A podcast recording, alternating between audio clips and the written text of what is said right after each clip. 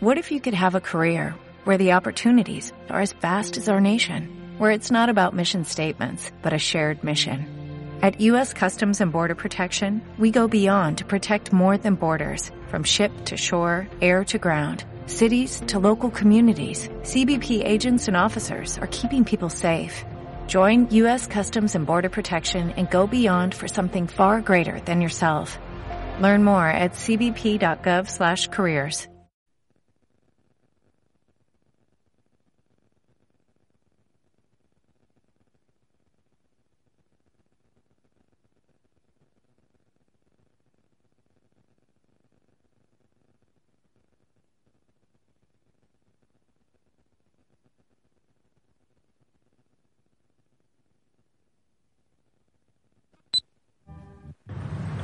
Después de un día intenso, Club 150 del Café del Norte en Plaza Mayor 11 es tu espacio para tomar una copa bien preparada y en el ambiente que más se acerca a tu forma de ser. Club 150 del Café del Norte, ven a conocernos.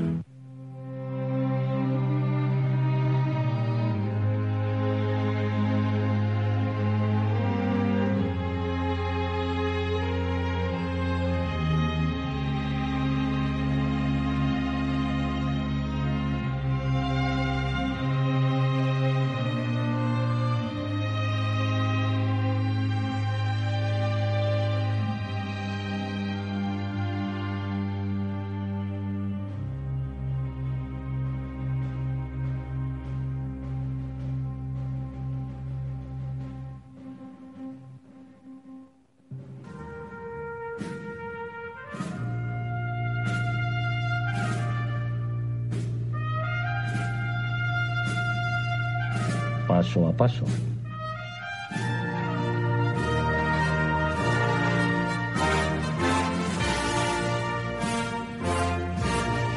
Muy buenos días amigos de Radio Valladolid Cofrade. Comenzamos un paso a paso más en esta Semana Santa que está tocando ya su fin, la Semana Santa 2018.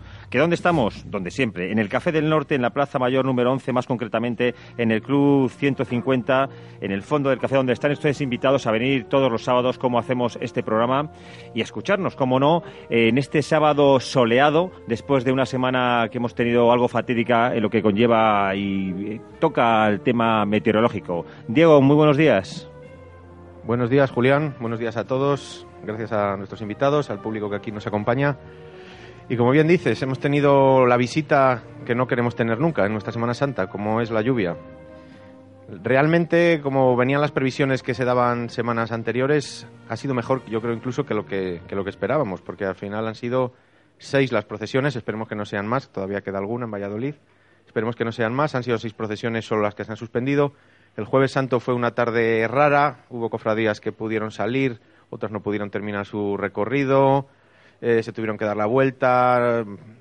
Fue un, jueves santo de los que no de los que no nos gustan. Además el clima hacía frío, ambiente húmedo, pero bueno, al final el balance que hay que hacer yo creo que es un balance positivo. Las cofradías han, han sabido reaccionar. Yo creo que las decisiones que se han tomado han sido las correctas ha habido mal tiempo, se han tenido que suspender procesiones. Siempre salen los iluminados, permítaseme la expresión de turno, sobre todo la procesión general, que parece que es la única que importa en Valladolid. Que por qué no se celebra tal día como hoy sábado, por qué no se hace otra semana. La gente se piensa que es decir, venga chicos, vamos a hacer la general, en una hora preparamos los 33, los 33 pasos, las 20 cofradías, las 10 bandas de música que vienen de los pueblos, las escoltas, policía municipal, eh, seguridad, ambulancias, no es tan fácil como, como parece. Pero bueno, ahora analizaremos un poquito todo cómo ha transcurrido. Jueves y Viernes Santo, esa torre de Babel que conllevan todas esas cofradías en la calle y esa gran cantidad de obras, y eso que hay que salvaguardar, porque no son, como siempre decimos, no son nuestras, son de, nuestro, de nuestros futuros eh, vallesoletanos y nuestros hijos, que son los que tienen que, disfrutar de ellas. Saludamos también, como no, a los oyentes de Radio 4G en el 96.7 que nos escuchan el domingo, mañana ya domingo de resurrección. Eh, y bueno, vamos a presentar, si les parece a ustedes bien, a esta mesa de tertulia a los invitados que tenemos hoy. Hoy, como el próximo sábado, que es el último programa de paso a paso de esta temporada, les dedicamos a, a analizar un poco lo que va siendo la Semana Santa. Y bueno, para ello tenemos a cuatro prestigiosos cofrades de Valladolid y sobre todo muy, muy, muy conocedores de nuestra pasión, de la pasión que vivimos año a año, que es de la Semana Santa de nuestra ciudad. En primer lugar, tenemos a doña Esperanza Domínguez, presentadora de Televisión Castilla y León, del programa Tiempo de Viajar. La veremos, ustedes seguirán también todos los domingos en televisión. Es cofrade y una de las mujeres pioneras de nuestra Semana Santa. ¿Por qué digo eso de pioneras? Fue una mujer que en tiempos, hace varias décadas, no muchas, hay que decirlo, Esperanza, fue de las pioneras en trabajar entre hombres en el seno de la Junta de Cofradías de Semana Santa. Buenos días, Esperanza, muchas gracias por venir. Muy buenos días a todos, Julián. Así fue, ¿eh? así fue, porque era eh, los finales de los 70, ¿eh? Principio de los 80 era un mundo de hombres, las mujeres no eran cofrades, eran hermanas de devoción, no podían vestir hábitos y yo era la única mujer en aquella junta de Semana Santa de la que era secretario Julián Gallego principios de los 70, fue saltar de la cuna y ponerse a trabajar por la Semana Santa y sigue, haciéndole, sigue haciéndolo hasta ahora desde su trabajo profesional. Nuestro segundo invitado es Miguel Ángel Alonso, cofrade de la penitencial de la Santa Veracruz, eh, también colaborado en su momento con la Junta de Cofrades de Semana Santa y es una persona a la que tengo mucho cariño porque era la persona que me vendía a mí las guías de Semana Santa cuando yo era infante y estaba en, eh, salía del colegio. Buenos días y muchas gracias por venir. ¿Cuántos años dices que hace? No mucho, yo soy muy jovencito. pues nada, buenos días, gracias nuevamente por la invitación y como siempre a disposición de, todos.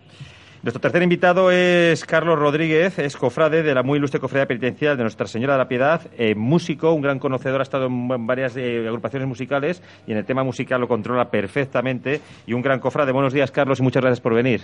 Buenos días, Julián, y muchas gracias por la invitación.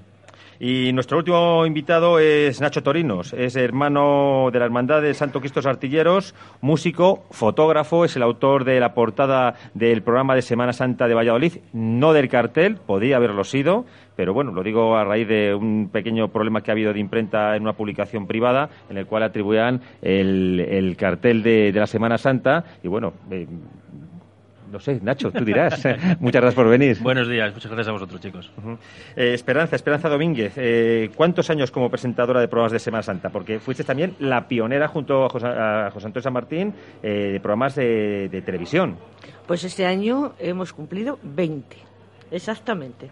Empezamos en el año 98, cuando, bueno, era impensable hablar de Semana Santa y menos en una televisión eh, la verdad es que presentamos un proyecto porque a mí me parecía, y José, José Antonio estaba completamente de acuerdo, que nuestra Semana Santa merecía un programa de televisión y no solamente en Cuaresma, sino durante todo el año. Pero bueno, lo conseguimos en Cuaresma. 20 años hemos cumplido este 2018. Fue revolucionario aquel Apasionate con tu Semana Santa. Sí, fue demasiado revolucionario, eh, suscitó muchísimas críticas, pero bueno, como cada vez que haces algo por primera vez en tu vida y que dentro de un mundo como es este, el cofrade, que es muy especial, eh, iba a pasar. A nosotros nos daba exactamente igual, sabíamos que íbamos a ser respetuosos con todos, que no nos íbamos a meter en barros, ni en chascarrillos, ni en polémicas pero sí que queríamos llevar ese espíritu cofrade y la Semana Santa más grande de Valladolid a todos los espectadores. Eh, queremos mandar también un saludo desde aquí a José Antonio San Martín, eh, de Castilla y León, que es la persona que mueve para que todos los años podamos tener eh, retransmisiones de todo Castilla y León a través de la, de la televisión de la comunidad. Eh, decimos muchas veces que las bandas de música van a tocar a Andalucía, van a tocar al Levante y hacen muchísimos kilómetros. Les aseguro que José Antonio no toca ningún instrumento, pero hace tantos o por lo menos como cualquier banda de música de, de Semana Santa. ¿Perteneces a alguna cofradía, Esperanza? Sí. ¿Qué cofradía se puede saber? Se puede saber, además, eh, sin ningún problema. Pertenezco a la Macarena de Sevilla. ¿Qué precios has visto este año aquí en Valladolid? Hay todo lo que he podido. Bien sabe Dios que tenía unas ganas increíbles de vivir Semana Santa en la calle de oler Semana Santa y de sentir. entonces, bueno, me fui al Rosario, por supuesto, eh, me fui al encuentro de, la Virgen de las Angustias con el Cristo, el Camino del Calvario, el despojado, ese que me parece maravilloso. Eh, me fui al Via Crucis también, de los nazarenos. El jueves también he estado viendo la luz, he visto penitencia y caridad, he visto oración y sacrificio. bueno, todo lo que me, ha, eh, me he ido encontrando alrededor de por donde me he movido, que es donde nos movemos todos los cofrades. Eh, la escuchan ustedes que estaba eh, casi emocionada de, saber que eh, de poder disfrutar este año de todas estas procesiones. El resto de años, ustedes, si la ponen cara ahora mismo, saben que estaba haciendo los directos desde el estudio de Tesión Castilla y León y dando entrada a todas las procesiones que retransmite este canal. ¿Qué conlleva esto? El que eres cofrade, que te gusta la Semana Santa, te gusta ver procesiones, pero tienes que estar por tu profesión encerrada, entre comillas, en un estudio, lejos del meollo donde están las procesiones y viéndolas por una pantalla de televisión. Y eso tiene que ser muy duro Eso es muy duro. Eso en algún momento sí que me ha hecho caer lágrimas en ese plató. No delante, evidentemente, de los espectadores, que ahí es la profesionalidad, pero sí detrás. Cuando yo daba paso a una procesión, a lo mejor era de Zamora o de Salamanca o de Ávila, eh, cualquiera sabe. Y yo pensaba en la que en ese momento discurría por las calles de Valladolid y dónde estaría yo viéndola, oliéndola, sintiéndola. A mí me da, eh, yo tengo un Cristo de devoción en Valladolid, vamos, intocable, es eh, mi atado a la columna, pero reconozco que cualquier imagen de devoción de Valladolid a mí me transmite esa devoción. O sea, no hace falta ser de la piedad para que a mí ese paso, esa quinta angustia, me ponga los pelos como escarpias. Entonces, eso, cuando tú estás en una zona fuera del centro de Valladolid, metida en un plato de televisión, eh, escuchando órdenes, lo que es trabajo, dices, no puede ser. O sea, no puede ser lo que a mí me está pasando y durante cinco años. ¿Tu mejor momento y tu peor momento de lo que has visto esta Semana Santa? Mi mejor momento es la salida de la Virgen de las Angustias que necesitaba verla y sentirlo. El peor momento, la suspensión del Rosario que no fue tampoco tan desorganizada, estuvo No, estuvo, bien, pero la pena de no poder llegar y eh, poder rezar ese rosario que yo, eh, que soy muy poco rezadora, lo reconozco, ese siempre lo he rezado desde dentro, con mi hábito, con mi mantilla o desde fuera, con el mayor fervor. Miguel Ángel Alonso, cofrade de penitencia de Santa Veracruz. ¿Cuántos años como cofrade? Pues si Dios quiere, este año 40. 40, ¿cómo entraste en la cofradía? Yo he sido un cofrade tardío. Y he tenido la suerte, no sé si se puede llamar suerte, ¿verdad?, de conocer la Semana Santa mm, desde varios puntos, desde varios prismas. Primero como cofrade, como público de a pie cuando era pequeño. Incluso me escapaba detrás de alguna cofradía hasta la Plaza Mayor, tenía que mis padres detrás, pero bueno.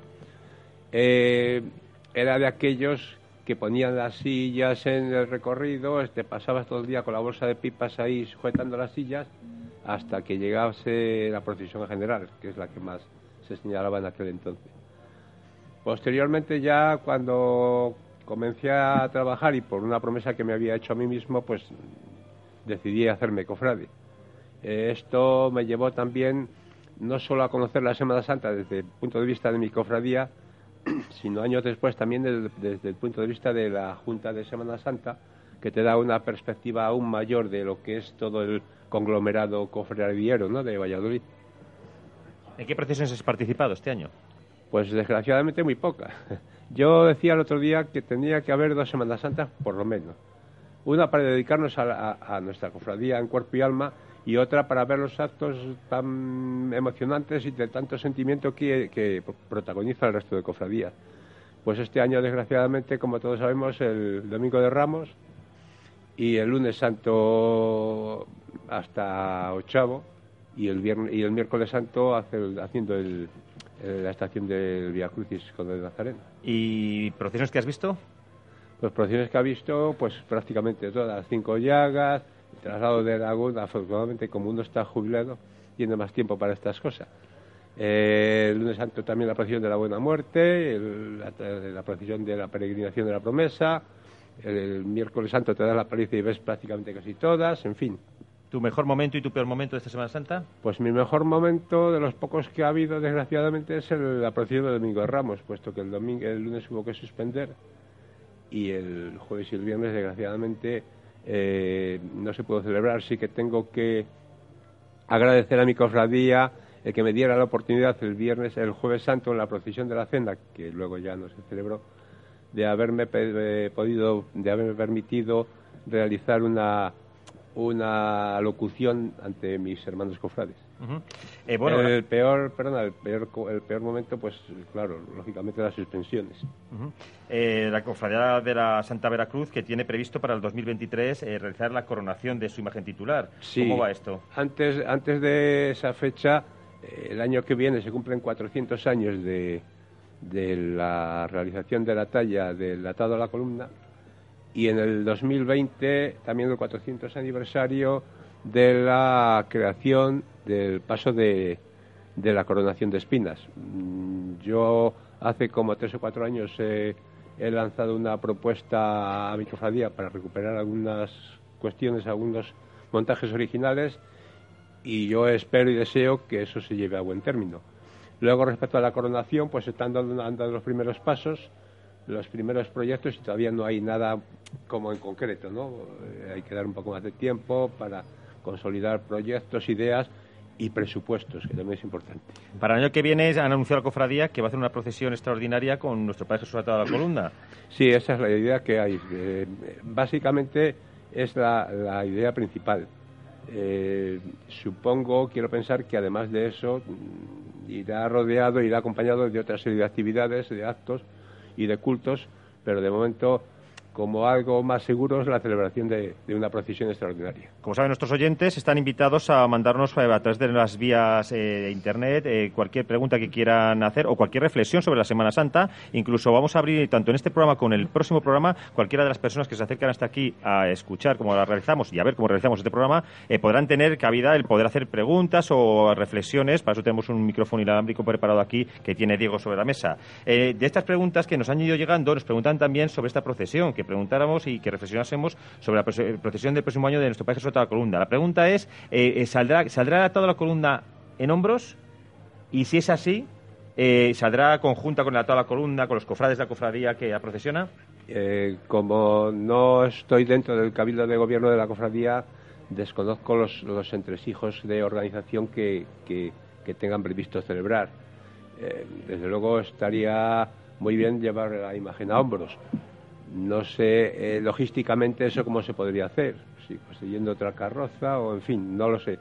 Lo que es lo cierto es que hay que celebrar una procesión y otra cosa es después la manera de llevarlo a cabo o si contando algunas cofradías o no, desde luego yo soy partidario de como no puede ser, entiendo, no puede ser de otra manera de contar con los, eh, invitar de manera preferente a los hermanos del atado.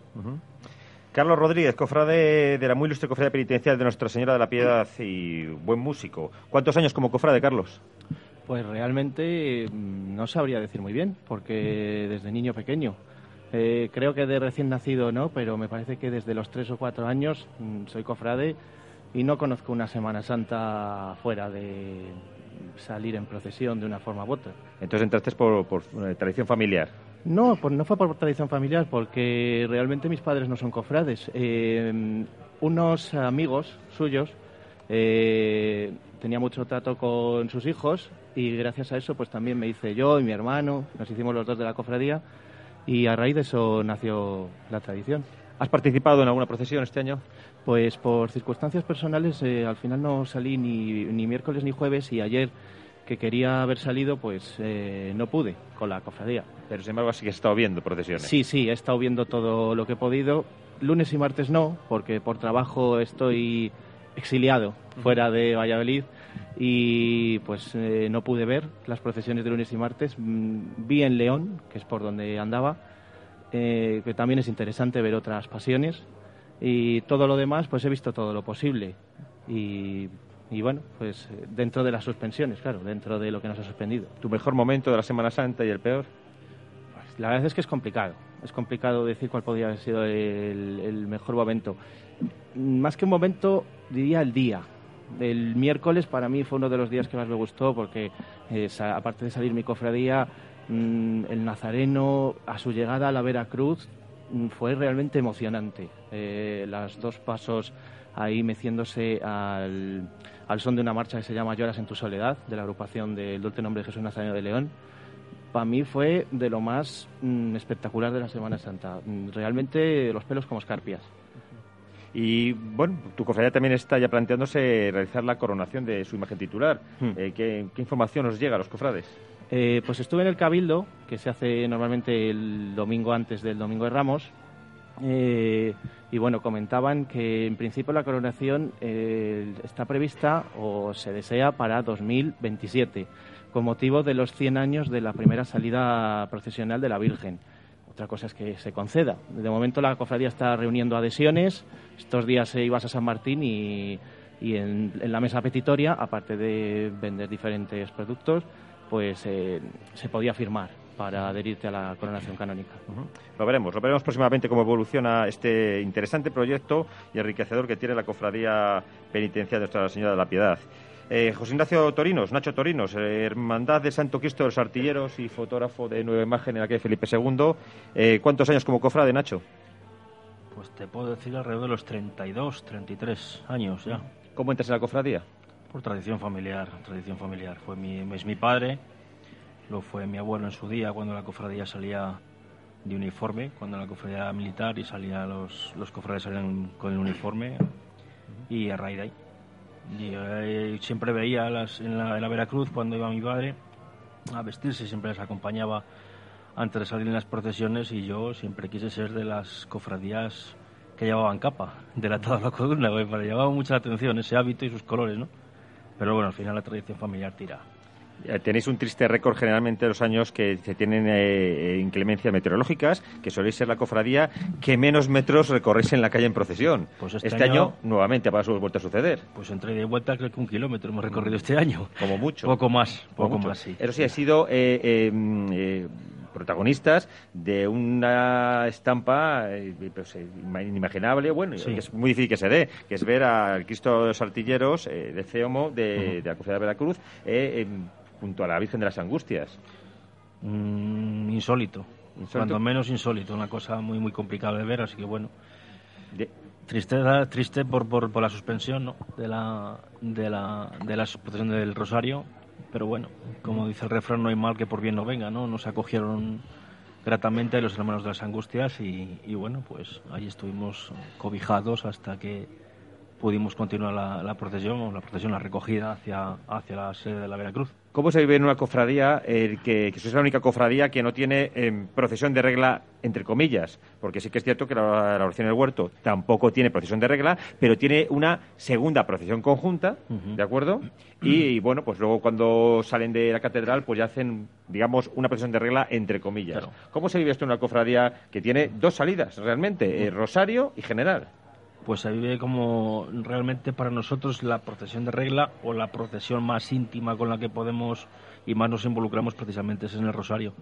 Al fin y al cabo, como digo yo, la procesión del Viernes Santo, la general sí es una gran procesión, pero mm, no deja de ser de, eh, que participamos todas, o sea, no es algo más íntimo, algo más tuyo. Simplemente, pues eso, contamos con, con el rosario como lo más lo más íntimo y lo que más hincapié hacemos a la hora de, de que sacar cofrades a la calle y de y de sacar el mayor eh, la mayor participación posible Esperemos que con los años esta- este problema que, que lleva la cofradía desde que se fundó pues vaya mejorando y tenga más salidas procesionales. ellos lo quieran Eh, ¿Tu mejor momento y el peor de la Semana Santa? pues el mejor bueno eh, siempre para mí es cuando cuando puedes sacar tu Cristo a la calle y el peor pues Cuando se suspenden las procesiones. Se emociona, se emociona José Ignacio Torinos, hermano de la Hermandad de Santo Cristo de los Artilleros. Eh, hemos tenido otros momentos también muy importantes en la Semana Santa eh, y unos sonidos que queremos hacerles llegar. Por ejemplo, el del pregón del Sermón de las Siete Palabras, cuando fue recogido de manos del arzobispo de nuestra ciudad, el cardenal arzobispo don Ricardo Blázquez Pérez, en la mañana de ayer mismo. Parece, ya lo vemos lejano, pero es que no han pasado apenas 24 horas y luego escuchando ese soneto por las calles de Valladolid, eh, cuya autoría es Boris Rozas. Vamos a escucharlo para recordar lo que se podía eh, escuchar ayer mismo a las ocho y media en un acto que en el que se reunían más o menos unas 200 personas. Cada año más gente va a la puerta del arzobispado a escuchar esa primera lectura del soneto que pregona en lo que será más tarde el sermón de las siete palabras en la Plaza Mayor de Valladolid. Semana Santa de Valladolid. Pura maravilla de arte. Vive paso a paso la Semana Santa. Tradición y devoción. Una imaginería única. Magníficas procesiones. Déjate sorprender y disfruta Valladolid a través de nuestras visitas guiadas. Si te apuntas en grupo, te invitamos a volver. Saborea nuestra gastronomía y nuestros vinos. Semana Santa de Valladolid, declarada de interés turístico internacional. Vive la pasión por el arte. Infórmate en info.valladolid.es.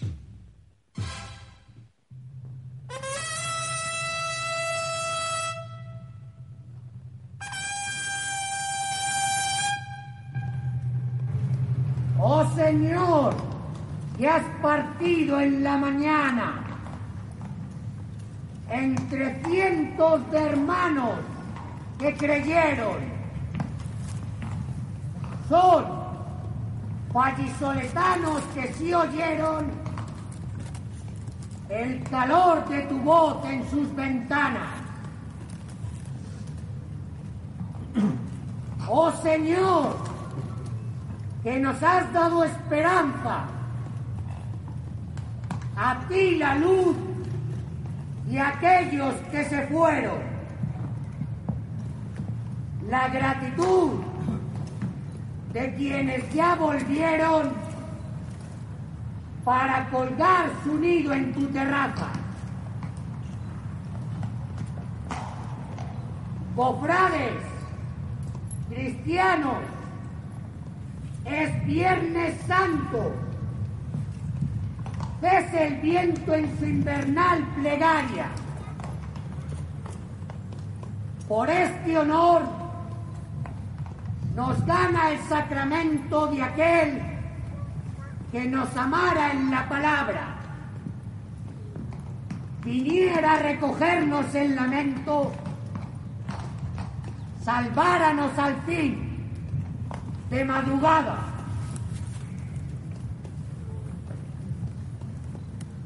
Con licencia del reverendísimo prelado, hago saber que al mediodía de hoy, viernes de la Cruz, ante todas las autoridades locales, cofradías penitenciales y pueblo fiel congregados en la Plaza Mayor, expondrá las siete palabras que Cristo nuestro bien dijo desde la cruz el excelentísimo y reverendísimo señor don Manuel Sánchez Monje, obispo de Santander.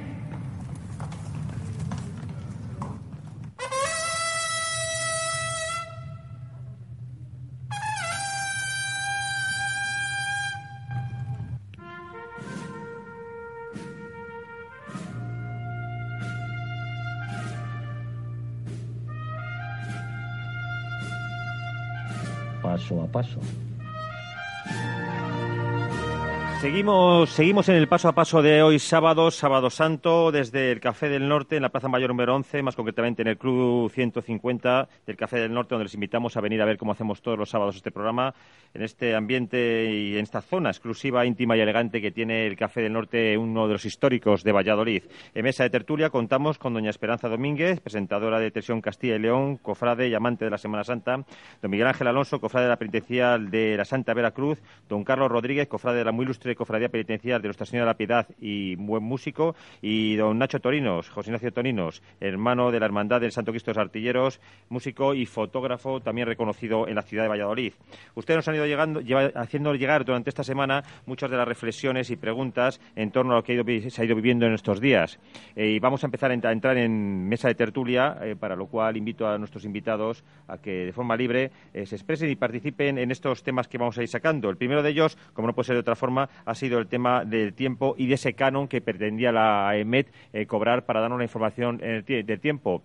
Eh, si nos hubieran cobrado, mucha gente nos dice eh, qué hubiera pasado ahora eh, con las predicciones que no han sido totalmente exactas eh, de, lo que iba a pasar con el tiempo y esas lluvias. ¿Qué opináis vosotros? Pues ciertamente, ciertamente es, eh, no sé, pues es muy complicado, ¿no? Lo de las predicciones tan exactas, pero eh, eso suele ocurrir en el norte de España. Pero aquí en Valladolid es que pff, chaparrón enorme, horrible, y luego sí ha llovido, pero tampoco era ese chaparrón horroroso, no sé qué. Por lo tanto, eh, si hubiéramos pagado, tendrían una responsabilidad que ellos mismos yo creo que por eso dieron marcha atrás, eh, que, a ver qué pasaba. O sea, se juega mucho la ciudad.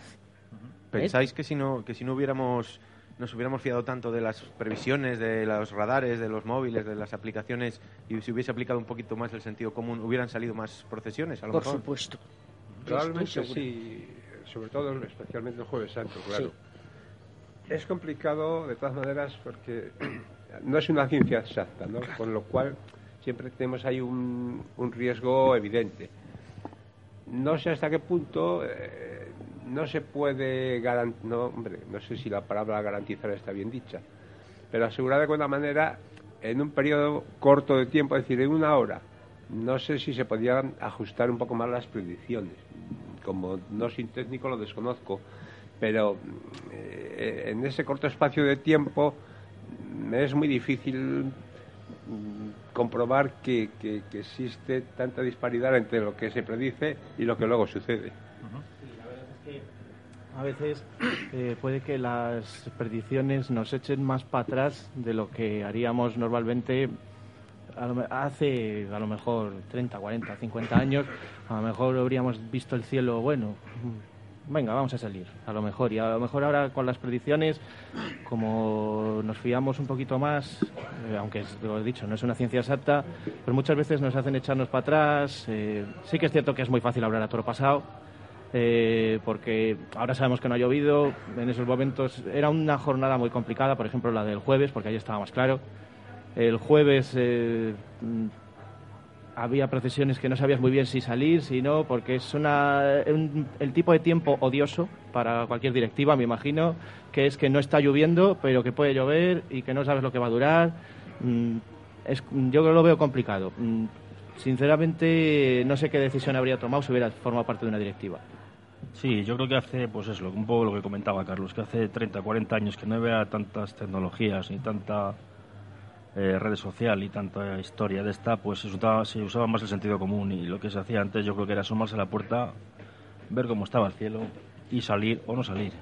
Que luego ya cuestión de que te pillara por la calle y tuvieras que tapar y tuvieras que escapar y tuvieras que refugiarte en algún sitio, pues bueno, eso ya sería harina de otro costal, ¿no? Pero pero yo pienso que si hubiera salido, por lo menos el Jueves Santo, yo creo que si hubiera salido alguna, alguna procesión más. Yo reconozco que no me hubiera gustado estar en el pellejo de ningún presidente y tener que tomar esas decisiones, porque como decía Carlos, a toro pasado sabemos que no llovió mucho, o quizá pues pudiera haber salido esta procesión o si hubieran acortado el recorrido se hubiera hecho. Pero claro, a toro pasado. En el momento, por ejemplo, la procesión tuya Miguel Ángel de la Veracruz, hay que ver cómo estaba la calle de, Vera- de la Veracruz.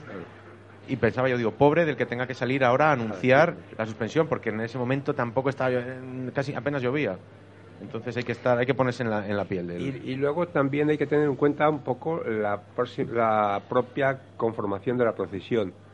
Es distinto el, el participar con un paso solo que el sacar cinco pasos a la calle con todo lo que ello conlleva. ¿no?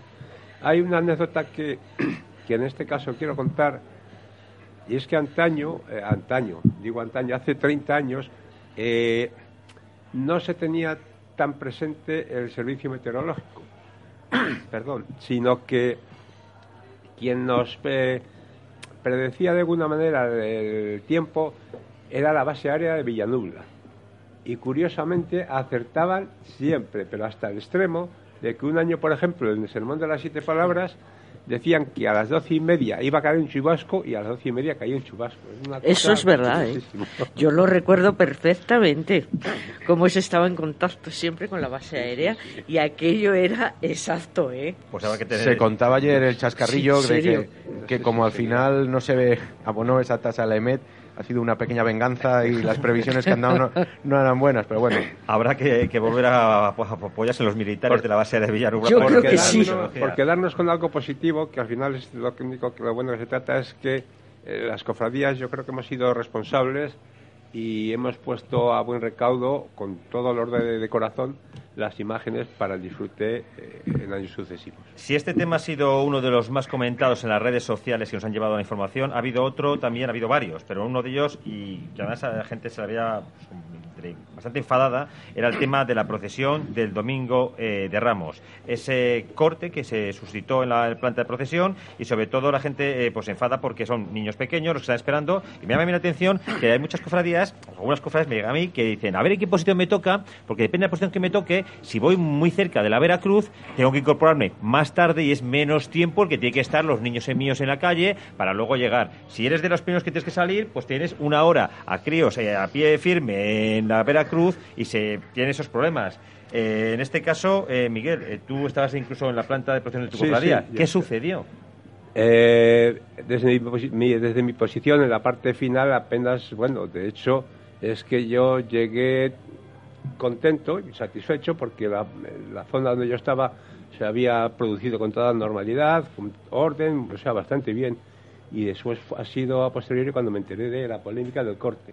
Yo tengo que decir dos cosas. Primero, que es que nos cuesta un mundo esperar. O sea, y cada vez que tenemos que esperar, tenemos que ser consecuente con que tiene que haber una, eh, una penitencia, una espera. Es decir, que no, esto no es como a los militares, que nos paramos en un sitio y ya se quedan. No. Si se decide que la procesión o que cualquier acto eh, eh, se concentre en un punto determinado, tenemos que saber, y más si van a hombros, que los primeros van a tener inexcusablemente que esperar a los últimos. Siempre recuerdo también dos, dos, dos detalles. Eh, hace años, cuando la procesión de penitencia y caridad eh, iba o visitaba el, hospital del Río Ortega, era impresionante el, follón que se organizaba allí, porque, claro, los últimos, y hablamos de entonces tres cofradías, los últimos que, los primeros que llegaban tenían que esperar hasta las últimas eh, cofradías y al contrario igual, salían los últimos y esperaban los primeros. Entonces tenemos que ser, mm, tenemos que considerar que si queremos eh, hacer un acto en el cual se concentren todas las cofradías, independientemente del sitio, eh, la espera es inevitable. Perdón, por eso por una parte. Por otra parte, eh, yo sí que tengo que lanzar mm, dos recordatorios. Primero, es, mm, es propiedad, o sea, es potestad de la cofradía que su planta de procesión no se vea perjudicada. Quiero decir, si hay algo desastroso en una procesión, es que la, la planta de la propia cofradía se desmembre y, y produzca un corte extraordinario. Y eso es labor de los propios componentes de la Comisión de Orden.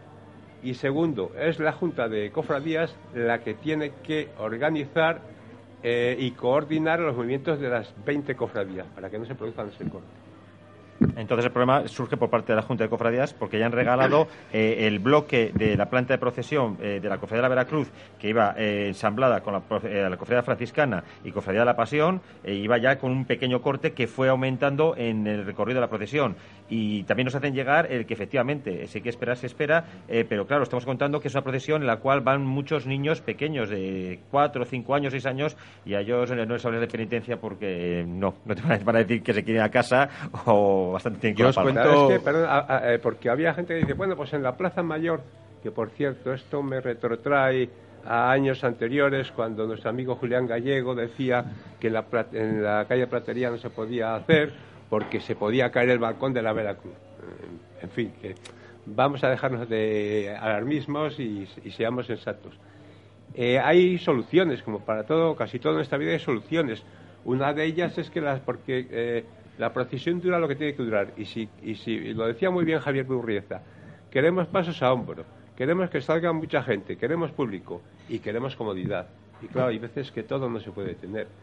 Hay alguna solución, como por ejemplo, y hay algún, alguna fotografía por ahí, eh, que antaño, eh, antaño eh, no habíamos ni nacido casi seguramente, cuando participaban los colegios de Valladolid, seguramente en mayor número que ahora, eh, iban en filas de cuatro en fondo. Pues es una manera de acortar la procesión y de aminorar la espera. Es que yo creo que estamos hablando de varios problemas. Uno es el problema de platerías, que ahí la solución no sé cuál puede ser. Apilar, apilar, apilar. Much- mucha gente en muy poco sitio. Eh, todos los años hay problemas. Este año creo que incluso hubo peleas por eh, las vallas. La gente quiere pasar, no puede. Eso es otro problema. Y luego es el problema del corte. Yo estaba viendo la procesión en la calle Ferrari. Desde que pasó la última de las cofradías antes de la- del bloque de la Veracruz, como habéis dicho, que me parece que eran las Angustias, hasta que llegó la Cruz Guía de las Angustias, pasarían pues aproximadamente 15 minutos y una longitud pues de no sé metros calcularlo, pero 400, 500 metros. Decís que sí, que es una procesión, que hay que saber esperar, que tener en cuenta que es una procesión con niños, que no sé si a veces no se tiene en cuenta. Escuché a un cofrade decir, vamos más despacio. Yo no sé si es culpa de la Junta de Cofradías o de la cofradía que va protagonista en este caso. Pero si unas cofradías o unas van muy rápido, hay que decirles que vaya más despacio y la que está yendo más despacio, decir que vaya más rápido, no todo lo contrario. Y eso es lo que, lo que me, me enervó a mí, sobre todo cuando estás con niños. Y los que, tienen, los que tienen hijos me entenderán perfectamente. Yo les puedo explicar, es una, protección, una procesión y hay que hacer penitencia. Pero los niños, a lo mejor si los que lo que les estamos intentando es inculcar amor por la Semana Santa a la primera procesión que les llevas en su vida, que probablemente pueda ser la del Domingo de Ramos, y se ponen así, pues a lo mejor ese niño Le queda más recuerdo. le coge, acaba cogiendo manía a las procesiones. Esperemos que no, que no, que no vuelva a pasar y que la coordinación sea mejor. Ya digo que no, no estoy culpando a nadie.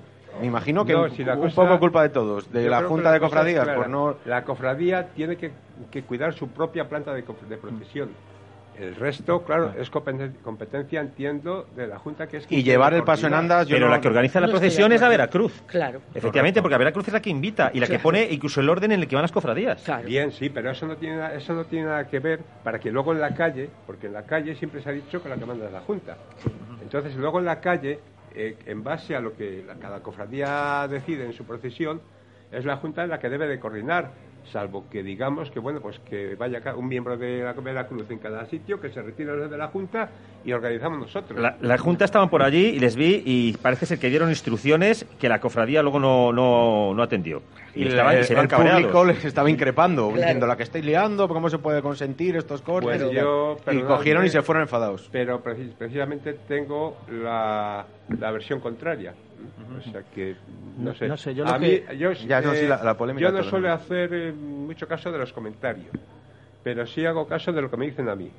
Y a mí en platería, a mí un miembro de la Junta, con nombre y apellido en platería, me dijo que había recibido órdenes de- del presidente de retirarse de la procesión. Y eso es algo que no se puede tolerar. Quiero decir, si tenemos un respeto por las procesiones, tenemos, los responsables tenemos, y me incluyo, tenemos que hacer frente a los problemas que vayan surgiendo en cada momento. Y luego, eh, una vez pasada Semana Santa, pues analizar lo que ha sucedido y poner remedio. Pero nunca, nunca podemos hacer dejación de nuestras funciones, entiendo. No sé, yo por ejemplo lo que mm, en esa procesión, eh, tanto las veces que he salido como desde fuera, lo que veo es que una vez que empieza a ser el recorrido común, prácticamente es sin parar. Ah, se para muy poquito de las cofradías que vamos de representación. Y claro, si el paso va a hombros y las cofradías que van de representación paran muy poco, es que es inevitable que se produzca algún Pero el corte. paso a hombros llevaba muy buen ritmo. Yo no vi que tuvieran problemas y la velocidad, pese a ser a hombros, la verdad es que iba, iba a muy buen ritmo. En un- algunos momentos llevaban un doble paso más rápido. Entonces, yo creo que la culpa no es, no es el paso a hombros. No, no sé cuál es, es el motivo. Si ya No, si lo- de- yo lo único que digo es que si va a hombros, pues cuando pare, pues habrá que parar la cabeza. Que sí, sí, por eso digo que no sé si es problema organizativo de, de los que han- eh, unos que han ido muy deprisa y otros que han ido más despacio y lógicamente, pero hay que buscar una solución porque no se puede consentir esos cortes. No El sé quién afán, será la el culpa. afán de la Junta era que fuera la cabeza más rápida, porque eso me he enterado después. Y la cabeza debe ir, porque una procesión es como de primero de carrera de procesiones. La procesión debe ir al ritmo que vaya al paso. Exacto, es el es que- quien es el debe que marcar marca. el ritmo. Y si no estamos eh, imbuidos de esa idea, pues entonces es que estamos haciendo algo mal. Quiero decir una cosa. eh, antes, cuando se iba a ruedas, que se hacía otro recorrido, la procesión salía a las 12 y acababa más o menos sobre las dos y media. El año pasado y este año ha salido a las 11 menos cuarto, o sea, a las 12 menos cuarto, y, ha- y se ha finalizado a las 2 y cuarto, es decir, exactamente al mismo tiempo. Sí, sí, por eso yo no lo achaco al, al paso. Al No, yo lo paso no lo achaco, pero lo que sí que se oye, y además en el mundo cofrade, es, a ver, las representaciones por un lado y los protagonistas por el otro. Entonces, como que hubiera dos procesiones en una. Una que es formada por 19 cofradías y la otra por una, por la titular, por la que saca el paso. Entonces ahí tiene que haber, eh, no se puede producir esos cortes, yo entiendo que no, porque ahí somos todos los cofrades, todos los niños, todos los... eh, eh, todas las secciones infantiles de las cofradías las que salen a darlo todo y donde tenemos el futuro. Y donde está el futuro hay que hacerlo al máximo lo mejor. Pero entendemos todos y sabemos que es una procesión que organiza la eh, Hermandad eh, Penitencial de la Santa Veracruz, por supuesto. Pero o que vayan ellos solos o que se unan a las 19 restantes. No es un problema ya que yo creo que ha sido ha habido más años que ha habido ese tipo de cortes. Sí, no es el primero. No es el primero. No. Como se ponga solución no va a ser el último tampoco. Es que el problema, el problema añadido es que cuando llega a la cabeza Platerías o Chavo, eh, al no haber una banda que, que de alguna manera marque un poco el ritmo, la gente, porque yo lo he vivido y también cuando estaba en la Junta, e- echa como a correr, decía, aviva mucho el paso. De manera que es que inevitablemente, si no hay nadie ahí sujetando la cabeza en ese momento, se produce siempre el corte. Y conste que yo muchas veces soy el principal autocrítico de mi cofradía, ¿no? Eso está claro. Pero que conste que hay muchos eh, aspectos que no son achacables a la Veracruz. Eh, por seguir un orden cronológico, eh, íbamos pasando de cofradía en cofradía, eh, nos vamos al lunes santo. Eh, también nos han llegado comentarios en, en- en relación tanto al Rosario como a la cofradía del discípulo amado. Por un lado se habla de la cofradía del discípulo amado, ese cambio de, de- de andas que han, llevado, que han traído, que son más grandes de las que había antes, incluso se empieza a hablar de que se van a empezar a meter segundas figuras en el propio paso, los conocemos. Y después la procesión del Rosario, que eh, exactamente muy bien, llegó la hora, nos cuentan, eh, se, se- se echó la, la procesión a la calle, pero empezó a llover. Y bueno, pues eh, lloviendo salió la Veracruz a la calle. ¿Cómo lo viviste tú esto? Eh, yo te puedo asegurar que yo lo viví de la manera más tranquila posible. Es decir, nosotros cuando salimos, cuando me refiero, cuando salió la cabeza no llovía, eso está claro. Cuando salió el paso, si llovía, era tan imperceptible que no nos dimos cuenta hasta que los fotógrafos de la Junta nos dijeron, oye, que parece que está chispeando y tal. Y entonces, al trasluz de, de las farolas, efectivamente vimos que caía alguna gotita, pero absolutamente imperceptible. Y como por otra parte las predicciones eran que, bueno, que eso era algo totalmente ocasional y pasajero, que no había problema. Pues bueno, de alguna manera, pues eh, iniciamos el desfile. Eh, desgraciadamente, al final lo que iba a ser una cosa anecdótica se convirtió en un chaparrón, no un, agua- no un aguacero, porque tampoco vamos a ser alarmistas, Correcto. que muchas veces no somos los primeros. Pero sí, hombre, eh, como para tener un poco de cuidado, un poco de miedo, y entonces en el ochavo decidí tapar la imagen. Y fue en ese, en ese intervalo de tiempo cuando se anunció, se decidió por parte de quien fuese la, la procesión de la suspensión. O sea que no creo que en absoluto ni la imagen ha corrido, ha corrido riesgo alguno y que yo creo que se ha, se ha actuado de manera correcta. Sí, yo en ese sentido también estoy de acuerdo con Miguel Ángel. Eh, ellos han salido, eh, no han salido bajo un aguacero. Eran cuatro gotas de nada que, francamente, estaba predestinado que eso iba a pasar. Yo creo que, que han hecho lo correcto. Y aunque lamentablemente fue hasta la Plaza de los Chavos, pero algo se pudo ver. Mm. Eh, lo que sí que el discípulo se tomaron sí, con una tranquilidad tremenda, Eso es, no se pararon, problema. arriaron el paso, esperaron allí, dejaron, incluso apartaron para dejar pasar a varias cofradías de Rosario que regresaban a, a Veracruz. Y bueno, hasta ahí todo perfecto. Nos vamos al martes santo, críticas también, gente que nos hace llegar que les han privado de poder cantar la salve a la Virgen de las Angustias en el retorno de la procesión del encuentro. ¿Se cantó salve? Efectivamente, la salve Regina en, eh, en latín. Eh, cierto es que no todo el mundo la conoce. Y bueno, se quedó todo el mundo con una cara como diciendo, eh, es un momento, además es un momento puntual de la Semana de Valladolid muy importante, en el cual toda la ciudad de Valladolid, o gran parte de la ciudad de Valladolid, eh, se, pues, se concentra en ese punto para poder cantar y despedir a la Virgen de las Angustias. Yo creo que fue un, un lapsus del, del nuevo capellán de, de- de las Angustias, que se le dijo vamos a cantar la salve y él, pues con, con buena fe, cantó el Salve Regina. Sí que es cierto que la gente podía haber dicho, pues se podía haber cantado también después la salve popular. Pero bueno, se decidió ya con ese cántico que se ya se daba por finalizada la procesión, pero sí que nos quedamos todos como, como que nos faltaba algo, o sea, no cantar la salve popular a la Virgen de las Angustias cuando entra en su casa es como que como que faltaba algo, pero bueno, queda en una de las anécdotas para los anales de la historia. ¿Lo vivisteis algunos más? Eh, Sí, yo estaba allí delante. sí. Hay, hay, por ejemplo, un, un- a esto de las... Bueno, yo te debo decir, entiendo, por supuesto, el, disgusto que pueda tener la gente, que a mí la salve Regina me encanta, vaya por delante, pero bueno, entiendo que haya gente que no lo conozca y, lógicamente, pues muestre su disgusto. Eh, la procesión del Rosario, se tenía previsto hacer las dos, las dos cosas, cantar en una plaza de Salvo Regina y a la Veracruz. Para no ser tan repetitivo, a lo mejor. Procesión del Silencio, de parroquia de Barrio Belén. Bueno, miento, de la Pilarica, pero parroquia de Belén. Eh, la vivido como la vivido porque decía también lo mismo, comentaba la gente que cómo se han apartado coches en la parte, eh, la recta que daba esa parroquia. Eh, no ha gustado mucho. El ritmo de la procesión le han visto en ciertos momentos algo rápido. Eh, ¿Creéis? También hay también gente que nos dice por qué esa procesión no se cambia y se lleva a un recorrido a lo mejor más céntrico. Es- mm, Casi todas cofradías están abandonando, por desgracia, los barrios, puesto que los barrios no ya abarropan a la procesión como antiguamente. ¿Vosotros lo viste la procesión? ¿Qué opináis? Eh, yo no la, no la pude ver porque no estaba en Valladolid, pero sí que opino que eh, es una procesión que el barrio no responde y es mi barrio. O sea, esa procesión pasa por mi calle y aún así yo digo, no creo que tenga que venir aquí. O sea, porque hay gente que a lo mejor dice, no es que como no eres del barrio, no, es mi, por mi barrio, la veo del- por mi casa, es la única procesión que pasa por mi casa y aún así yo creo que debería de ir a otro sitio. ¿Dónde? Pues exactamente no lo sé. Pero yo creo que es una procesión que mm, ya mm, el sentido que podía tener en su día ir a la Pilarica lo puede haber perdido. Completamente. Estoy completamente de acuerdo contigo. Yo creo eh, que en su momento, en su día cuando esta procesión inició, sí que tenía una razón de ser. Pero todo evoluciona.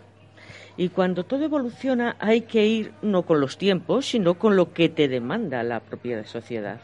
Entonces, cuando antes tú entrabas en la Pilarica, de dentro de la procesión, y te encontrabas ese barrio en la calle, No se cabía en la plaza. que no se cabía en la plaza, realmente era súper emocionante. Pero es que ahora es muy triste porque te encuentras solo. Entonces yo creo que si las realidades ahora son diferentes, habrá que hacer o habrá que estudiar una, eh, un sentido diferente, darle un sentido distinto a esa procesión. Y con eso no quiero decir que se olvide o se abandone la devoción a la Virgen del Pilar, para nada. Pero no entiendo por qué hay que ir hasta la Pilarica y además siempre hay mucha prisa porque tiene que haber como un récord a la vuelta de decir, este año hemos tardado cuarto de hora menos. No sé el por qué, pero ha ocurrido toda la vida. Novedades también que ha habido este año y que os han hecho llegar los, los oyentes. El tema eh, musical. En dos eh, puntos han quedado claros en la Semana Santa. Uno que ha llamado y aplaudido a la gente ha sido el acompañamiento musical de eh, la banda de música que vino de León a para Crucis. Eh, que sonaba muy bien y con mucha, con mucha fuerza. Tenía unos decibelios bastante altos. Es una buena agrupación de música, sin duda. Y otro, y al que yo realmente eh, me arrancó alguna lágrima, eh, fue en la mañana del Jueves Santo, cuando ya por fin, por fin hemos escuchado, aunque sea de una magnífica, yo creo que es la mejor que hay ahora mismo, grupo de dulzainas, el himno de la Semana Santa de Valladolid en la procesión del Cristo de la Luz. Eh, vamos a escuchar un fragmento muy breve, porque el tiempo corre, para que nuestros oyentes eh, lo puedan recordar y los que no hayan escuchado puedan escuchar un poco.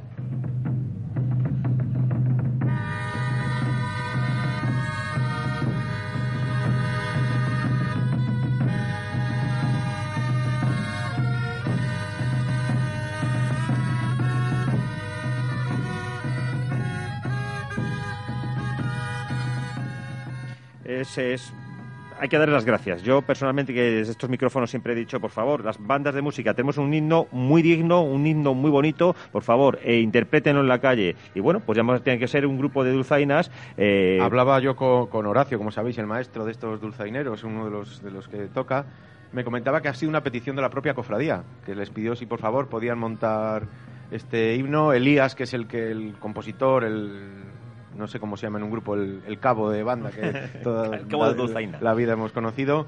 Y en poco tiempo han compuesto esta marcha. Dice que la tienen que trabajar porque por lo visto para Dulzaina debe ser complicada. Pero a mí también me emocionó escucharlo. Yo no lo sabía. Estaba escuchando. Claro, nosotros somos de los pocos que, que escuchamos el himno en este programa, como sabéis, le ponemos constantemente. Y, y la verdad es que fue una de las gratas sorpresas de esta, de esta Semana Santa musicalmente, sí. eh, y esa es una planta de procesión estupenda, bien eh, gestionada y con un montón de niños. ¿Cómo viste vosotros al Cristo de la Luz? ¿Qué os pareció? Bueno, la verdad es que el- el- a partir del miércoles santo por la noche, lo de los niños ha sido una explosión. Digamos, no sé, tenían todos, supongo, unas ganas enormes de salir. Y entonces, eh, el miércoles por la noche en La Piedad había un montón de niños y eh, efectivamente el jueves también. Eh, esto es, por lo menos para mí, ha sido uno de los puntos negros de Semana Santa, el tema de los niños. Eh, el tema de los niños, de las vacaciones escolares que incomprensiblemente el consejero de esta comunidad que dice presumir de Semanas Santas tan importantes como la nuestra, luego por otra parte, además de hacer campañas publicitarias, por otra parte luego legisla, si no impidiendo, sí dificultando la participación de cofrades en las procesiones. Creo que las cofradías, las juntas deben de poner un poco más empeño en solucionar la situación. Yo siempre recuerdo hace 30 años y se consiguió una unidad para que el jueves santo fuera declarada festivo en Valladolid. No vamos a conseguir el que los niños eh, puedan participar en las procesiones, pueda declararse eh, vacaciones escolares en Semana Santa, máxime cuando esto ya existe en otros lugares como Andalucía, Murcia, de también amplia raigambre popular. ¿La luz, cómo lo visteis? Eh, yo la verdad es que vi una participación muy notable de gente y, de público, a pesar de que hacía bastante peor que otros años, porque la verdad es que las, sobre todo la jornada de jueves y viernes han sido frías, no han no han tenido nada que ver con estos años que creo que nos hemos mal acostumbrado un poquito porque han hecho unos los tres cuatro últimos años han sido espectaculares no solamente en cuanto a, a la lluvia sino en cuanto a la temperatura y la he visto bien ¿Cómo has visto tu cofradía en la procesión del miércoles? Porque se han llegado muchas críticas de la recuperación de esas luces mm. antiguas con que forma hexagonal o mm. con... ¿Cómo lo has visto tú esto? ¿Qué te ha parecido? Sinceramente no le he visto sentido a, la utilización, sobre todo no tanto al sacar los hachones en sí, aunque tampoco soy partidario de ello, pero de hecho sería partidario de recuperar las velas. Mm, no me gustó el cambio a los LEDs, pero es que encima utilizar esos hachones como si fueran ciriales, porque iban acompañando a la cruz alzada Em, es que era una cosa un poco a mí incomprensible. reconozco que a mí me traen muchos recuerdos cuando veo esos hachones. No sé si, si vosotros lo recordaréis, pero a mí me traen, me traen muchos recuerdos de, mi infancia.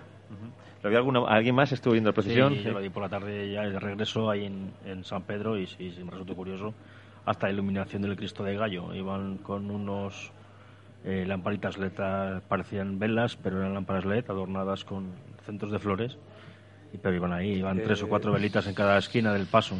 Sí que hago yo en el tema de la procesión de la piedad, como antes de la, de la procesión de la peregrinación de la promesa, hablamos de los barrios. Eh, yo también soy en parte partidario, bueno, quiero decir que en la procesión de la piedad, la plaza de las batallas, sí que se nota eh, un menor, una menor afluencia de público pero por contra se ha notado mucho más silencio y mucho más respeto que otras ocasiones. Yo que soy de por allí, pues mm, doy buena prueba de ello. Eh, decimos el quitar las procesiones de los barrios. Eh, en el caso de la predicación de la promesa, hay una opción para no desvincular, digamos, eh, la, toda la columna a la filarica y es el santuario, que creo que es una imagen del pilar. Pero independientemente de eso, yo me pregunto si no sería conveniente, si, no es acaso conveniente precisamente en estos tiempos tan difíciles el, seguir, yendo a los barrios a, llevar nuestro mensaje. Yo me hago esa pregunta. El Papa, acordaos que dijo que había que llevar la palabra a la periferia. Yo me hago siempre esa reflexión. No sé, reconozco que no tengo un criterio muy, muy, muy, muy claro sobre este asunto. Me gusta que se que, se puedan, digamos, centralizar más o celebrar en el centro, pero tengo esa espinita. En este momento vamos a despedir a nuestros oyentes de Radio 4G en el 96.7, invitándoles a que el próximo domingo nos escuchen eh, a través de este mismo canal para nuestro último programa de, tertulia, en el cual se debatirá ya más profundamente y ya con la Semana Santa terminada todo lo que ha sucedido en torno a la Semana Santa de Valladolid. Y continuamos en Radio Valladolid Cofrade, en nuestra mesa de tertulia desde el, Café el Plaza Mayor, en el Café del Norte, eh, mesa de tertulia, y vamos a seguir sacando temas de los cuales tenemos muchísimos sobre la mesa. El tema, por ejemplo, nos, eh, habían estado hablando del tema de eh, la candidatura a la Junta de Semana Santa. Después de Semana Santa eh, habrá unas elecciones. ¿Vosotros qué opinión tenéis? ¿Creéis que tiene que haber un relevo ya generacional en la Semana Santa de Valladolid? Eh, ¿Creéis que debería haber eh, la mitad de relevo? Porque está claro que que entre, si entra de cero, o tiene que contar con los salientes, que llevan unos cuantos años y son los que saben manejar este toro. ¿Qué opináis? Pues, de, si entrar de cero, yo que tengo esa amarga experiencia, no se lo recomiendo a nadie pero tampoco es necesario entrar de cero, no. Lo que es importante es la colaboración de todos, es decir, que los que salgan, independientemente de que puedan tener algún cargo o no, que siempre estén eh, prestos a colaborar con, los nuevos. Eh, creo que sí, después de 20 años me parece que se lleva, ¿no? Creo que parece, yo no tengo nada contra nadie, ¿no? Dios me libre, pero creo que para la propia institución es necesario un cambio de aire para tomar un poco de impulso y acometer eh, y acometer proyectos que a lo mejor ya por inanición del tiempo que se llevan no, no se acometen. Yo estoy completamente de acuerdo con Miguel Ángel. Yo creo que lleva 20 años exactamente y sí que soy partidaria de a lo mejor un cambio del 50% ¿eh? en los dos primeros años. ¿Eh? y luego a los otros dos ya que se incorpore un equipo completamente nuevo, pero yo creo que es bueno, que es sano, que es saludable el poder eh, hacer una renovación y que venga gente, gente joven, gente con nuevas ideas y gente con muchas ganas de trabajar, ¿eh? que en esta ciudad hay muchas mucha, mucha gente joven que adora la Semana Santa, que es su semana, que no hay más que una semana al año para ellos y que os digo que trabajar en la Junta hoy día de cofradías o como yo lo hice en la de Semana Santa, aunque yo tenía 15 y 16 años, es uno de los mayores orgullos que puedes llevar eh, en tu currículum semana santero. ¿eh?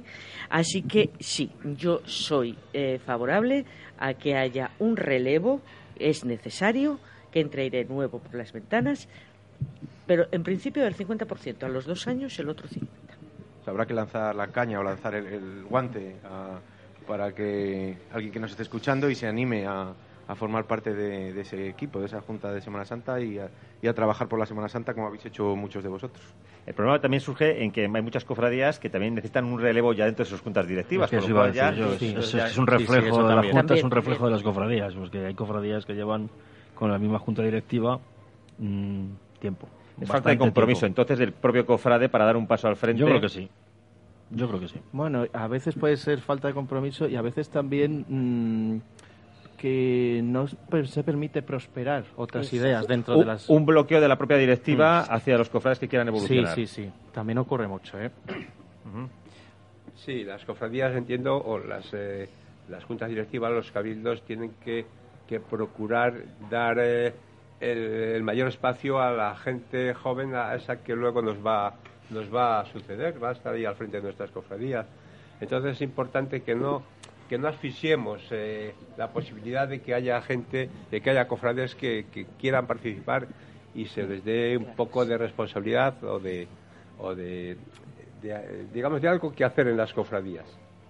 Vamos a escuchar también a alguien de nuestro público que quiere, que quiere intervenir. Tenemos con nosotros a César, de la Cofradía del Despojado, que nos quiere hacer una pregunta. Buenos días. Eh, sí, un, tema que no he visto acá, sí que os quería hacer una pregunta a los contertulios que tenemos hoy. Una cosa que me ha llamado la atención es el tema de los pasos a hombros. Sí que he notado en las procesiones que, he podido ver, el Jueves Santo, a, bueno, la luz, yo también soy cofrade de la luz y procesiono, pero por ejemplo por la tarde no he podido por mis obligaciones como cofrade de, despojado. Pero sí que he notado un descenso de, digamos, de llamados portadores, cargadores, comisarios, sobre todo los relevos que se veían. No en todas las cofradías, pero sí que he visto en algunas cofradías es significativo. De hecho, también sé la dificultad que han tenido algunas cofradías para completar varales y hacer una cuadrilla entera. ¿Creéis que puede ser algo puntual eh, debido a, algún tema en concreto? ¿Creéis que puede que peligra el, el llevar nuestras sagradas imágenes en hombros o, o cuál creéis que puede ser la solución? Mira, a lo largo de la historia, eh, la Semana Santa, y como todo en la vida, ah, eh, son dientes de sierra. Son dientes de sierra que hay veces que estás arriba, abajo, arriba, abajo. Hay momentos que la Semana Santa ha estado pletórica con un número de hermanos en sus eh, cofradías increíble y otras que hay como una desidia eh, yo estoy convencida de que es un diente de sierra más. ¿eh? Estamos en un momento, de, yo creo, de la vida en sí misma, que hay un poco de, dejación de muchas cosas. ¿eh? Y esta puede ser una de ellas. Yo creo que las cofradías también solo se preocupan del que se acerca a ellas no se preocupa de que todo ese número de cofrades, hombre, no te voy a decir el 100%, ¿no? De, de, de, de, de, la hermandad o de la cofradía, pero sí a un 80%, un 90%, hay que atraer a la gente hacia su cofradía. Eh, actividades, no solamente de rezos, no solamente con niños, que son el futuro, y que es fenomenal, y que por supuesto la base de una cofradía es cristiana, por lo tanto todos los rezos tienen que existir, pero hay que hacer algo más, algo que atraiga, como a nosotros nos atraía cuando teníamos 20 años y no nos importaba el mes de julio estar con un cuchillo limpiando los hachones de cera para que estuvieran preparados. Eso, que lo hemos vivido, eh, seguro que muchos de los que estamos aquí, es lo que ahora está faltando. ¿Qué pasa? Pues como se estaba comentando, aquí hay juntas directivas eternas, eternas, y la eternidad lo que tiene es un freno, es un freno hacia otras personas que quieren hacer que no les dejan, hacia unos protocolos que alguien se inventa y que no permiten que otros opinen y sobre todo que la savia nueva entre que estarán con unas ganas locas de hacerlo y que al final prefieren irse por ahí. Yo creo que por ahí va la historia, pero es un diente de cierre.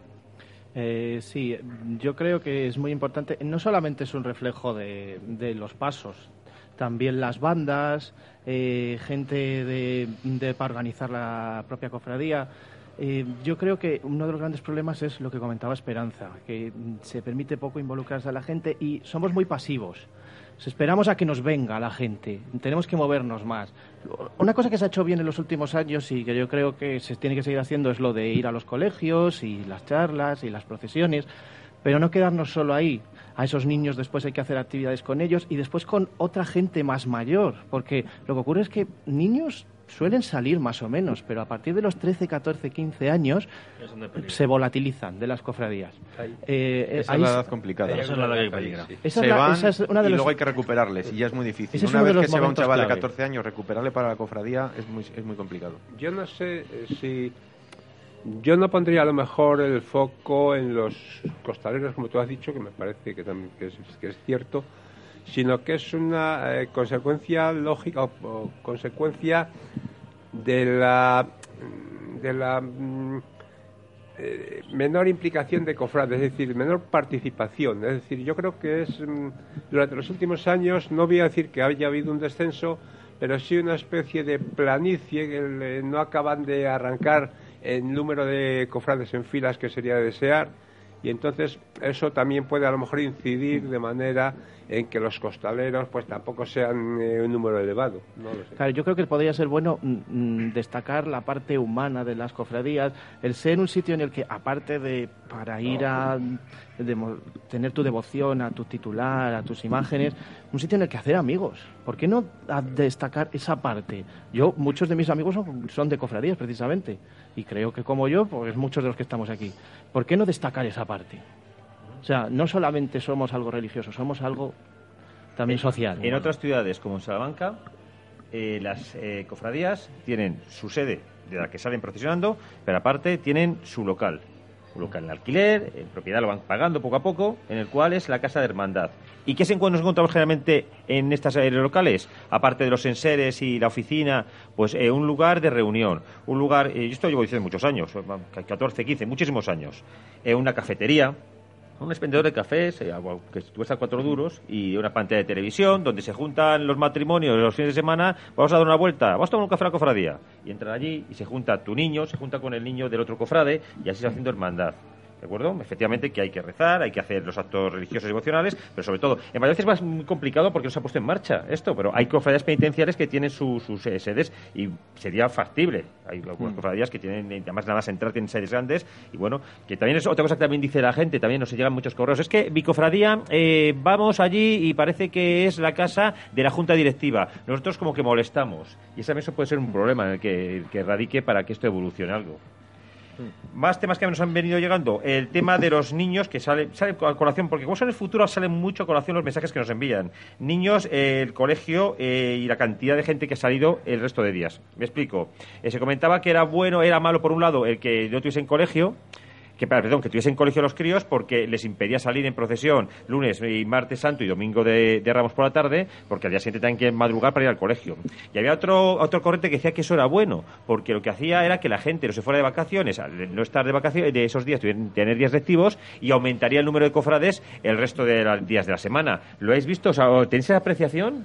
Eh, yo, bajo mi punto de vista, tanto lunes como martes, el aspecto de las procesiones nocturnas, que son las que he podido ver, ha sido desolador, desolador en lo que a niños respecta.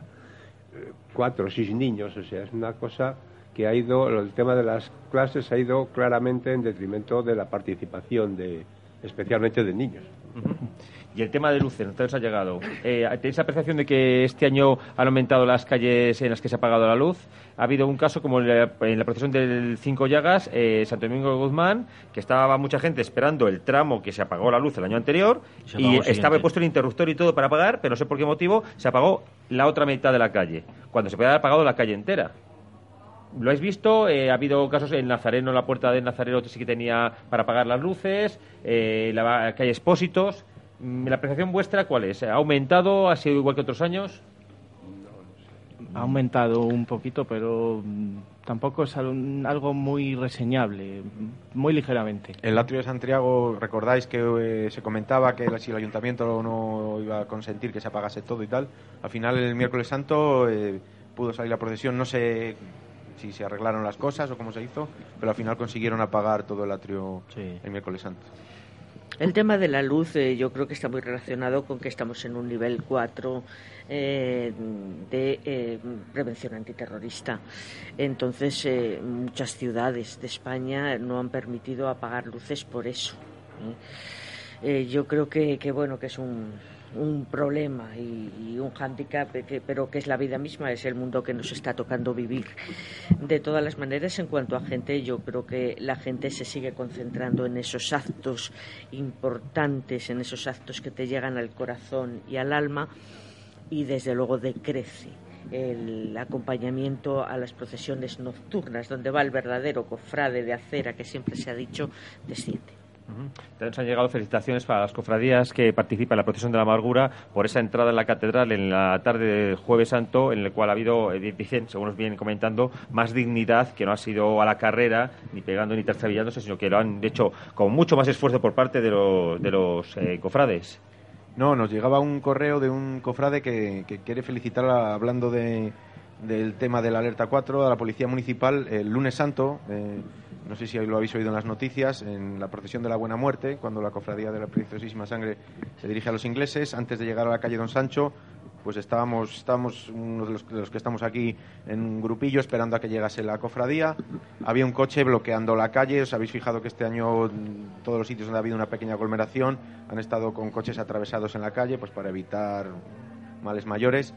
Eh, uno de los coches estaba en la calle, en la Plaza San Juan, atravesado un coche que venía por la calle Huelgas bastante rápido, embistió completamente al coche de policía, tanto que le hizo dar un par de vueltas, el coche completamente reventado. Luego resultó, no pasó nada, no era nada peligroso, pues que se había tomado unas copas de más, por lo visto dio, dio positivo, pero fue rápida la reacción de la policía municipal que salió corriendo, porque claro, todos nos pensamos ya lo peor, ves que un coche de policía dando vueltas y te esperas lo peor.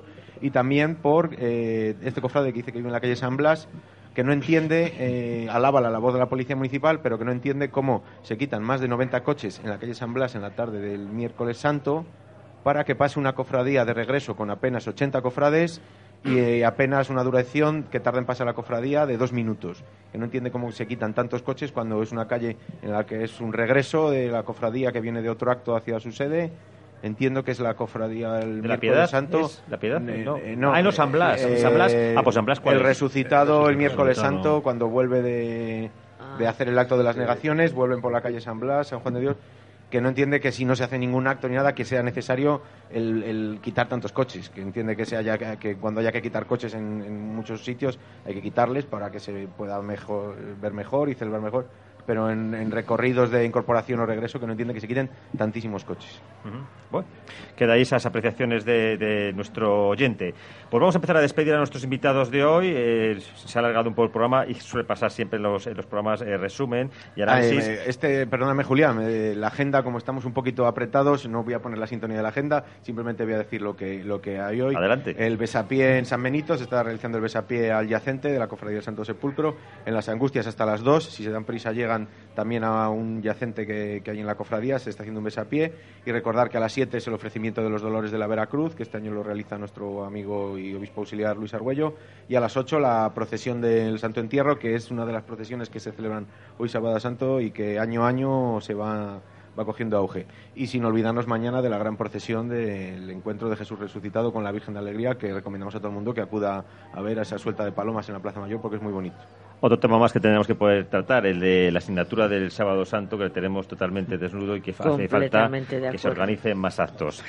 Iremos, iremos hablando el próximo sábado en Mesa de Tertulia, donde haremos ya el análisis final de lo que ha sido esta Semana Santa. Pero antes de irnos queremos agradecer a nuestros contertulios, a Esperanza Domínguez, presentadora de Televisión Castilla y León, cofrade, amante de la Semana Santa y que nos hace pasar un buen tiempo viajando por nuestro país. Esperanza, muchas gracias por venir y un deseo para la próxima Semana Santa. Un placer haber estado aquí y un deseo para la próxima Semana Santa sería el primero que no llueva, que haga bueno y que mm, cambie la Junta de Cofradías y que eh, eh, todos los cofrades se impliquen mucho más en sus cofradías, que la Semana Santa son 365 días al año. Muchas gracias, Esperanza. Miguel Ángel Alonso, cofrade de la penitenciaria de la Santa Veracruz un deseo para este próximo año que queda hasta la próxima Semana Santa? Pues eh, mi deseo es que las cofradías eclosionemos.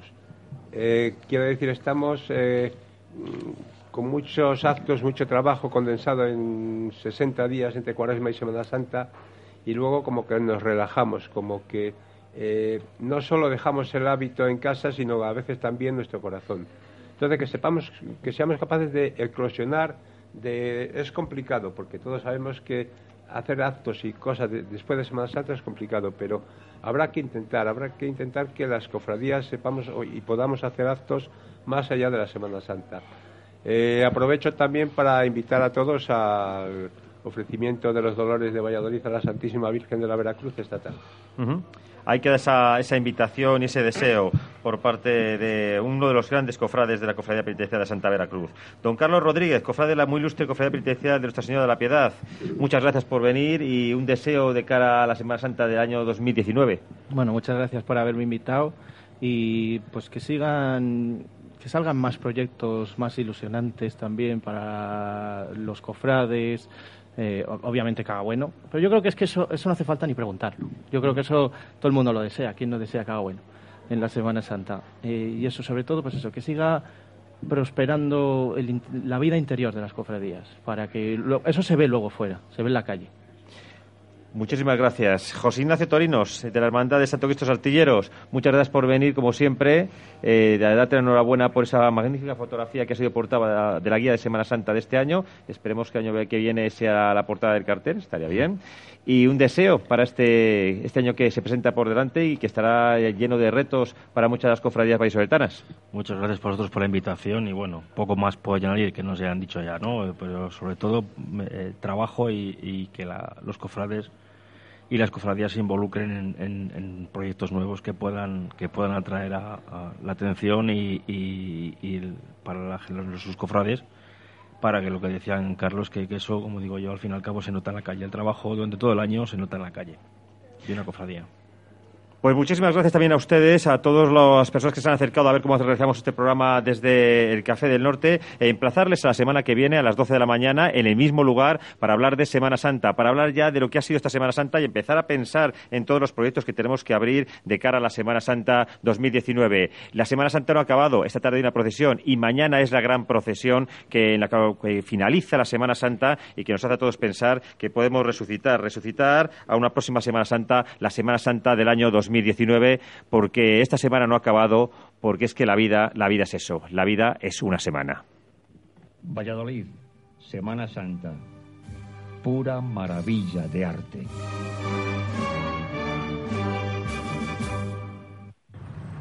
Después de un día intenso, Club 150 del Café del Norte en Plaza Mayor 11 es tu espacio para tomar una copa bien preparada y en el ambiente que más se acerca a tu forma de ser.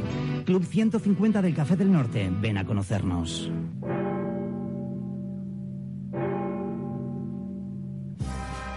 Está usted escuchando Radio Valladolid Cofrade. En valladolidcofrade.com.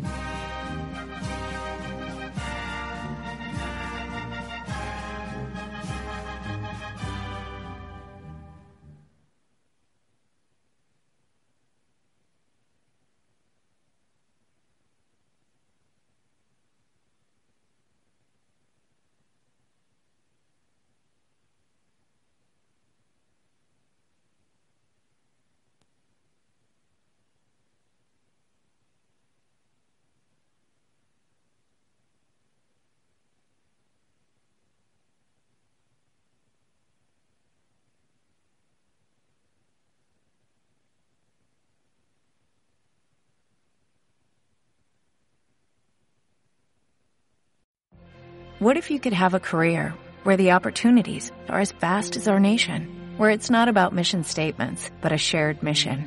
At U.S. Customs and Border Protection, we go beyond to protect more than borders, from ship to shore, air to ground, cities to local communities. CBP agents and officers are keeping people safe. Join U.S. Customs and Border Protection and go beyond for something far greater than yourself. Learn more at cbp.gov/careers.